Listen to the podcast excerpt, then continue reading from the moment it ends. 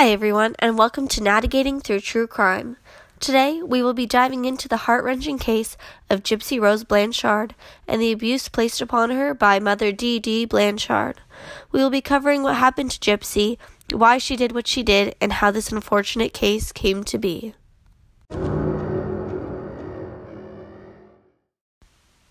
Gypsy Rose Blanchard grew up with her mother Dee Dee Blanchard, making claims about her health that resulted in a series of fake diagnoses and medical interventions. However, Gypsy wasn't actually unwell. Her mother had been lying about her symptoms. Experts believe that Dee Dee's behavior stemmed from the mental disorder of Munchausen syndrome by proxy. This means that because Dee Dee wanted to be a caretaker, she induced illness in her daughter to give her a sense of purpose and fulfillment. The truth about Gypsy and her mother only came out after Gypsy arranged for an online boyfriend to murder her mother Dee Dee in 2015 and she was taken into custody by police. So, how did Dee Dee pull off this twisted web of lies? Well, Dee Dee had begun pretending that Gypsy had different illnesses since Gypsy was a baby.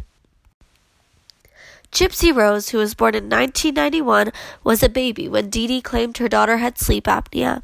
When Gypsy was eight years old, Dee Dee described her as suffering from leukemia and muscular dystrophy. She also said she had required a wheelchair and feeding tube.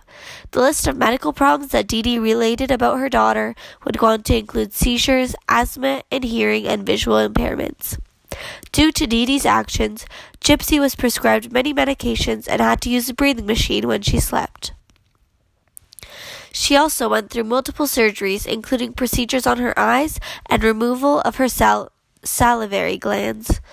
When Gypsy's teeth rotted as a result of her medications, missing salivary glands, or neglect, they were pulled out. The sad truth was that Gypsy could walk. She didn't need a feeding tube and she did not have cancer. Her head was bald only because her mother shaved off her hair. Experts believe that Dee had a mental illness also known as Munchausen syndrome by proxy. This is also called factitious disorder imposed on another, which made her fabricate her daughter's ill health in order to receive attention and sympathy for taking care care of a sick child. The sick and twisted reasons to make Gypsy sick will never truly be known as Dee Dee is dead, but we are left with the hope that the rest of Gypsy's life can turn around and be positive as it should have been from the beginning. How Dee Dee got away with her actions was that she appeared to be a charming, devoted mother, so people believed her. Medical tests often showed inconclusive or contradictory results regarding Gypsy's diagnosis, but Dee Dee would stop seeing any doctors who questioned her daughter's conditions. Unfortunately, many caregivers went along with what Dee Dee wanted. She'd had some nurses, nurses training, so she so she could accurately describe symptoms, and she sometimes gave Gypsy medication to mimic certain conditions. Dee Dee was also charming and seemed devoted to her daughter. When Gypsy was old enough to talk, Dee Dee instructed her not to volunteer information during their appointments. She was always the one explaining Gypsy's fake medical history. Dee Dee told Gypsy's father, Rod Blanchard, that their daughter had a chromosomal disorder that had led to her many health issues. He complimented Dee Dee for her devoted care, just as many others did. When some of Dee Dee's family noticed that Gypsy didn't seem to need a wheelchair and asked questions, Dee Dee and Gypsy moved away. Dee claimed to be a victim of Hurricane Katrina, so she and Gypsy received assistance to relocate from Louisiana to Missouri in 2005. There, Dee Dee continued to bring Gypsy to doctor's appointments. Hurricane Katrina also provided an excuse for missing medical files once again, allowing her to keep fueling these lies. Even when Gypsy was a teenager, Dee Dee still claimed she was sick and began to lie about Gypsy's age. In 2008, Gypsy and Dee Dee moved into a new home in Springfield, Missouri, built by Habitat for Humanity. It was painted pink and had a wheelchair ramp. Gypsy and Dee Dee also received benefits that included charity sponsored visits to concerts and Disney World. All along, Dee Dee continued to bask in the attention she received for being a devoted caretaker. When Gypsy was 14, she saw a neurologist in Missouri who came to believe she was a victim of Munchausen syndrome by proxy. However, this doctor never reported her case to authorities. In later interviews, he stated his belief, but that there wasn't enough evidence to act at the time. In 2009, an anonymous report was made to authorities stating that Dee Dee's accounts of Gypsy's conditions had no medical basis. This resulted in two caseworkers visiting their home, but Dee convinced them there was nothing wrong. As Gypsy grew older, Dee Dee began to lie about her age, going so far as to alter the dates on Gypsy's birth certificate to make her daughter seem younger. But Gypsy was still becoming harder for Dee Dee to control. Gypsy had developed a desire to be with a man. She wanted the presence of a man to care for her, give her attention, and make her feel wanted. With the absence of her father Rod, thanks to Dee Dee, Gypsy had the unwavering need to fulfill her need for male attention by secretly searching and speaking to men online.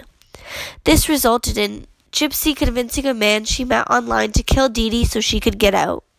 In 2011, Gypsy tried to get away from her mother by running away with a man she'd met at a science fiction convention. But Dee Dee soon tracked them down via mutual friends. She convinced the man that Gypsy was a minor though she was actually 19 at the time. According to Gypsy, Dee Dee smashed her computer and physically restrained her to her bed after they returned home. Gypsy has also stated her mother would sometimes hit her and deny her food, all signs of major physical abuse. Gypsy eventually managed to get back online. She joined a Christian dating site where she met Nicholas Godejohn. She told him the truth about her mother's actions, abuse, and twisted web of lies. This resulted in Gypsy asking him to kill Dee Dee so they could be together and so she could escape. In 2015, he came to her house and stabbed Dee Dee while Gypsy waited, ears covered in the bathroom. Gypsy and Godejohn returned to his home in Wisconsin, where they were found by police after tracing the IP address where the explicit violent messages were posted. Gypsy had twice posted to the Facebook account she shared with her mother, once writing that is dead. She later explained she made the posts because she wanted her mother's body to be discovered. Gypsy was afraid and believed she didn't have anyone to trust, which led her to take the ultimate measures to escape her mother's heinous grasp. After Dee Dee's murder, many people who'd known Gypsy wondered why she had gone so far as to kill her. Since she could walk, she simply could have exposed Dee Dee's lies by standing up in public. Yet Gypsy had been conditioned to think no one would believe her. She explained, quote, I couldn't just jump out of the wheelchair because I was afraid and I didn't know what my mother would do. I didn't have anyone to trust. Quote. The fact was that Gypsy had spent her entire life being controlled and monitored by her mother. She wasn't allowed to go to school. Though Gypsy was of normal intelligence, Dee Dee told everyone her daughter had a mental age of seven. When they were out in public, Dee Dee constantly held Gypsy's hand, squeezing it when she wanted her daughter to be quiet. Dr. Marc Feldman, an expert in Munchausen syndrome by proxy, said of Gypsy's life and actions, quote, The control was total in the same sense that the control of a victim of kidnapping sometimes faces. Her daughter was, in essence, a hostage, and I think we can understand the crime that occurred subsequently in terms of a hostage trying to gain escape. Quote. But Gypsy is not happy that Dee Dee is dead. As Gypsy's medical records documented the abuse she'd been subjected to, her lawyer was able to arrange a plea deal for the charges she faced in Dee Dee's murder. In 2016, Gypsy pled guilty to second degree murder. She was sentenced to 10 years in prison, though she'll be eligible for parole beginning in 2024. Godejohn was found guilty of first degree murder in 2018 and was sentenced to life in prison. Gypsy has stated it was only after Dee Dee's death that she had realized the extent of her mother's deception. While Gypsy had known she could walk and eat regular food, she had believed that she had leukemia. Today, Gypsy is healthy. She's also said she enjoys more freedom in prison than in the life she shared with Dee Dee. However, when she was asked by Dr. Phil if she was glad her mother was dead, she stated, I'm glad that I'm out of that situation, but I'm not happy that she's dead. In the end, we see the deception, abuse, and secrecy that Dee Dee Blanchard caused Gypsy Rose. I agree with Dr. Marc Feldman when he stated that we can all understand and sympathize the actions that took place as a result of this abuse. After all, Gypsy Rose Blanchard is a victim. She was a hostage in her own home, and she did what she had to do in order to survive. Wouldn't you do the same? Thank you for tuning in to Navigating Through True Crime. I'll see you all in our next episode.